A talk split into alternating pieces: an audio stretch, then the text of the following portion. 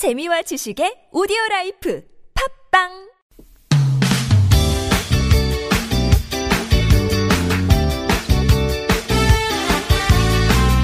인터넷을 떠다니는 수많은 정보들 속에서 세상 돌아가는 이야기를 살펴봅니다. 전민기의 SNS 세상 빅 커뮤니케이션 전민기 팀장 모셨습니다. 어서 오세요. 네, 반갑습니다. 전민기입니다.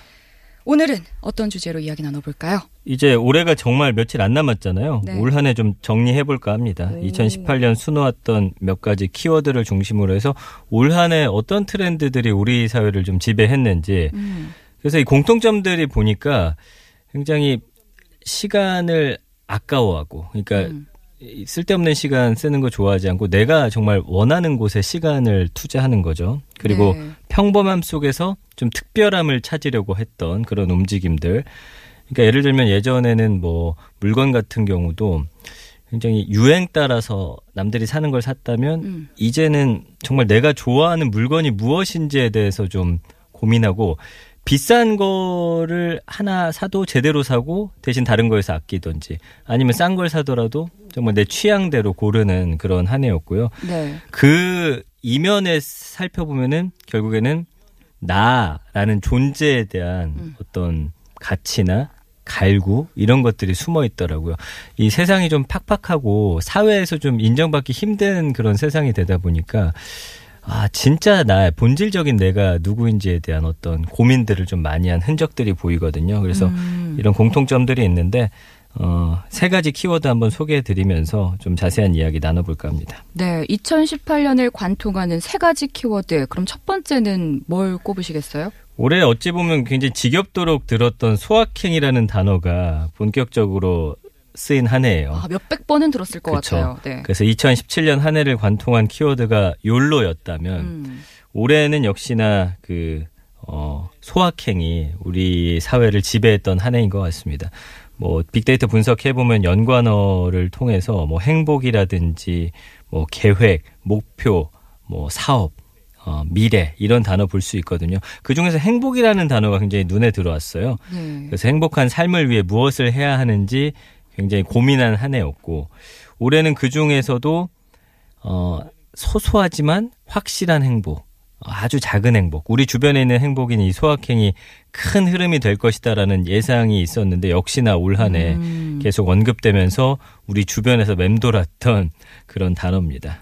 이 소확행을 추구하는 사람들은요, 행복이라는 게 강도가 아니라 빈도다라고 말을 하더라고요. 이게 어떻게 보면 좀 슬픈 이야기이기도 한데 강한 행복을 느낄 만한 것들이 많이 없었어요. 네. 그렇잖아요. 뭐 취업이라든지 뭐 여러 가지 것들.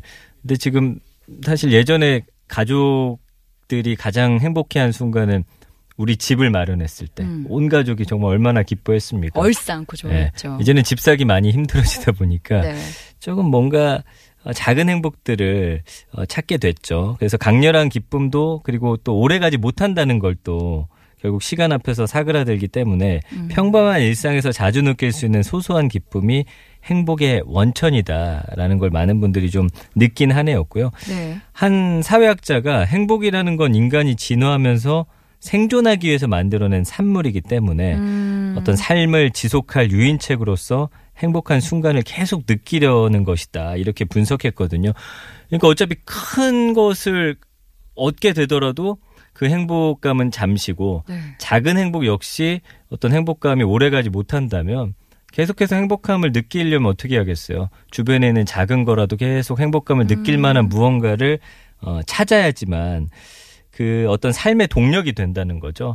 근데 이거는 앞으로도 좀 계속될 것 같아요. 예, 그래서 여러분도 올 한 해 뭔가 커다란 행복을 자꾸 기억하려고 하지 마시고 주변에 있는 좀 소소하지만 어, 만족감을 줬던 그런 행복이 무엇이었는지 한번 올 한해 정리하면서 이렇게 쓱 적어보시면 어떨까 싶어요. 자, 다음 키워드도 살펴볼까요? untact라는 키워드가 있어요. 언택트? 네, 이게 그러니까 뭐죠? 어, 접촉을 뜻하는 영어 단어 contact에다가 음. 부정 접두사 un을 붙인 겁니다. 접촉하지 않는다라는 의미를 담고 있는데 음. 최근에 이 개념이 뭐 상품이나 배송, 마케팅 같은 산업 전 영역에 확산이 됐고요. 그러니까 요즘엔 무인 택배 그 수거함도 있고 네. 그다음에 음 패스트푸드 전문점 같은 경우 가면은 내가 직접 주문해 가지고 바로 이제 음식 받을 수 있게끔 디지털 주문. 예. 그렇죠. 네, 물론. 직원을 한 번은 마주치지만 그 사람과 굳이 대화는 안 해도 되는 거예요. 네. 돈만 돈도 이미 계산했기 때문에. 음. 그리고 오프라인 매장에서 점원을 대면하지 않는 키오스크 주문이나 인공지능 활용한 챗봇 상담, 무인 점포 이런 게 이제 언택트 서비스의 일종인데 최근에 사람들이 사람과 이렇게 낯선 사람과 만나는 걸 굉장히 부담스러워하고 어색해 하잖아요. 그러니까 기술 발전과 함께 앞으로는 이렇게 언택트 시대가 오는데 올 한 해도 언택트 기술이 발전하면서 우리 주변에 조금씩 늘어난 그런 한 해였습니다. 언택트 기술이 관심을 왜 받는지 우리가 한번 좀 생각해 봐야 돼요. 그러니까 대부분의 사회가 젊은 층일수록 좀 개인화 성향이 강하고 요즘 대학생들은 선배한테 누구누구 씨라고 부른대잖아요. 실제로 그래요. 아, 저도 선배님 아니고요? 예. 그러니까 쓸데없는 인간관계 만들지 않고 이렇게 예전처럼 선배의 어떤 권위라든지 네. 강압적인 걸 굉장히 싫어한대요. 그래서 어 저도 처음엔 이 얘기 듣고 아 말이 돼 하고서 실제로 대학생들한테 물어봤더니 네. 실제로 그런 문화가 있다는 거예요. 이것도 어떻게 보면 원택트에서 비롯된 거라고 볼 수가 있거든요. 그러니까 태어나면서부터 온라인 공간하고 스마트 기기에 굉장히 익숙한 세대잖아요. 그래서 이 사람들 디지털 네이티브라고 하는데 그 사람들의 특성이라고 볼 수 있고 콜포비아라는 거, 콜포비아. 통화 공포증. 음. 그러니까 메신저나 문자에 익숙하기 때문에 전화 통화를 두려워하는 사람들. 그다음에 뭐 패친이나 팔로에 익숙한 세대들은 특히 누군가로부터 간섭받는 거 굉장히 싫어하거든요. 그래서 개인화된 환경에서 자라다 보니까 관계 맺는 것에 대한 피로감, 관택이란 말이에요. 이 말이 있어요. 신조어. 어. 관계를 맺는 것에 어떤 피로를 느끼는 젊은이들. 관택이. 그렇습니다.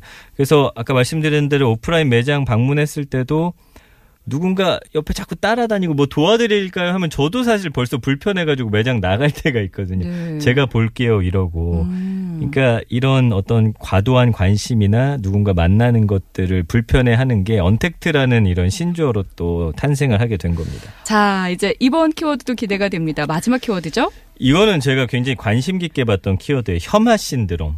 혐핫 네. 신드롬. 그러니까 혐핫이 무슨 말인지부터 알아야 되는데 hot이라는 거 요새 hot place라고 하잖아요. 네. 인기 있는 것. 음. 싫어할 혐자예요. 그래서 음. 그런 인기 있는 것들을 거부한다라는 거거든요. 아. 그러니까 특정 장소가 지나치게 인기 끌면서 한 사람이 그러니까 내가 좋아하던 장소에 사람들이 갑자기 몰리는 거에 염증을 느끼는 그런 심조어입니다. 아. 그래서 SNS에서 사실 소위 말해서 핫해지려고 발버둥 치던 세상에 슬그머니 좀 브레이크가 걸린 그런 한 해였고요. 유명해지는 것도 싫고 사람 몰려온 것도 싫으니까 우리 가게는 제발 촬영 같은 거 하지 말고 SNS에 올려주지 마세요. 사진 찍지 마세요. 이런 가게들도 등장을 했단 말이에요. 네.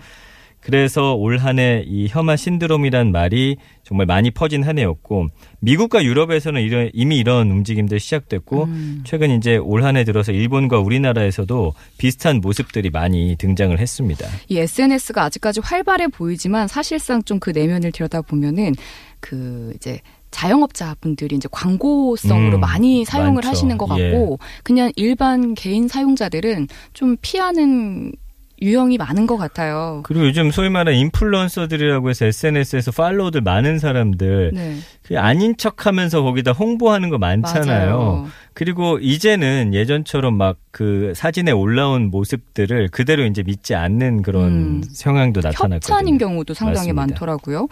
이 SNS에서 그 태시 해시태그. 해시태그 네. 걸잖아요. 네. 그것도 이제 이런 반영이 된다고 이런 그래서 것들이. 좋은 곳 이제 맛있는 곳 올려놓는다면 예전에는 여기 어디다 한번 가봐라 했다면 이제는 샵 안 알려줌, 음. 샵 비밀이야 같은 태그가 또 유행도 했습니다. 그러니까 이런 곳에 다녀왔다라고 자랑하던 단계를 지나서 여기가 어딘지 알려줄 수 없다라고 하는 추세로 좀 바뀌고 있어요. 그래서 음. 남 좋다는 걸 따라해야지 마음이 편했던 그런 문화, 남의 인정에 늘 목마른 우리 특유의 어떤 어, 그런 성격 때문에 핫한 걸 따라다니는 현상이 생겼고 이것이 지나쳐서 끝내 핫한 걸 싫어하는 트렌드까지 올해 생긴 겁니다. 어, 이 혐핫 신드롬이 올해 우리한테 남긴 게 뭔지 끝으로 정리를 좀 해볼까요? 그러니까 유행을 뭔가 쫓아가고자 하는 열망의 근본적인 바탕을 보면은 우리 시대 전반을 장악하고 있는 불안의 문제가 좀 있습니다. 음. 그러니까 내가 정말 제대로 살고 있는지, 내가 오늘 하루 제대로 보내고 있는지, 제대로 소비하고 있는지 이런 식의 위기 의식들, 불안들이 항상 있다 보니까 내가 들은 것들을 쫓아가지 않으면 박탈감을 상대적인 박탈감을 느꼈던 거예요. 아, 내 삶은 왜 이렇게 지질이 궁상일까? 남들 다 하는 거 나만 못 하고 있네. 이런 식으로 발현됐던 거죠. 그랬는데 이제 인터넷을 보니까 다 똑같은 사진 올라와 있고 이런 것들이 조금씩 그런 것들에 대한 어떤 허망함을 느끼면서 반대되는 좀 유행이 생겨났고 결국에는 소확행이라든지 가치 소비 누군가를 따라하는 게 아니라 내가 정말 즐겁고 맛있고 좋아하는 장소를 찾아가는 것이 중요한 거잖아요. 네. 행복도 그런 것 같아요. 예, 다른 사람들의 어떤 기준에 맞춰서 내 행복을 찾지 말고 음. 다 자기 나름대로 속도로 인생을 사니까 그 안에서 오늘 소개해드린 세 가지 키워드 한번 생각해 보시면서 좀 편안하게 한 해 마무리하시고 내년 또 활기차게 시작하셨으면 좋겠습니다. 2018년을 관통하는 세 가지 키워드 살펴봤습니다. 오늘 얘기 듣고 보니까 정말 이 2018년이 보여주기식보다 내실 있는 내 삶을 찾아가고 있는 한 해였구나라는 생각이 들어서 의미 있는 시간이었던 것 네, 같아요. 아직은 그래도 대세를 따라가는 모양새지만 이런 움직임들이 여기저기서 터져 나온다라고 한다면 네. 정말 내 인생을 더 가치 있게 만들 수 있는 그런 분들이 더 많이 늘어난다라는 거니까 2019년에는 뭔가 하나가 너무 유행 끄는 그런 한 해는 아니었으면 좋겠어요. 네. 아, 올 한 해 감사했습니다. 전민기 팀장님. 내년에 뵙겠습니다. 내년에 뵙겠습니다. 네, 빅데이터로 들여다보는 세상, SNS 세상 전민기 팀장이었습니다. 고맙습니다. 감사합니다.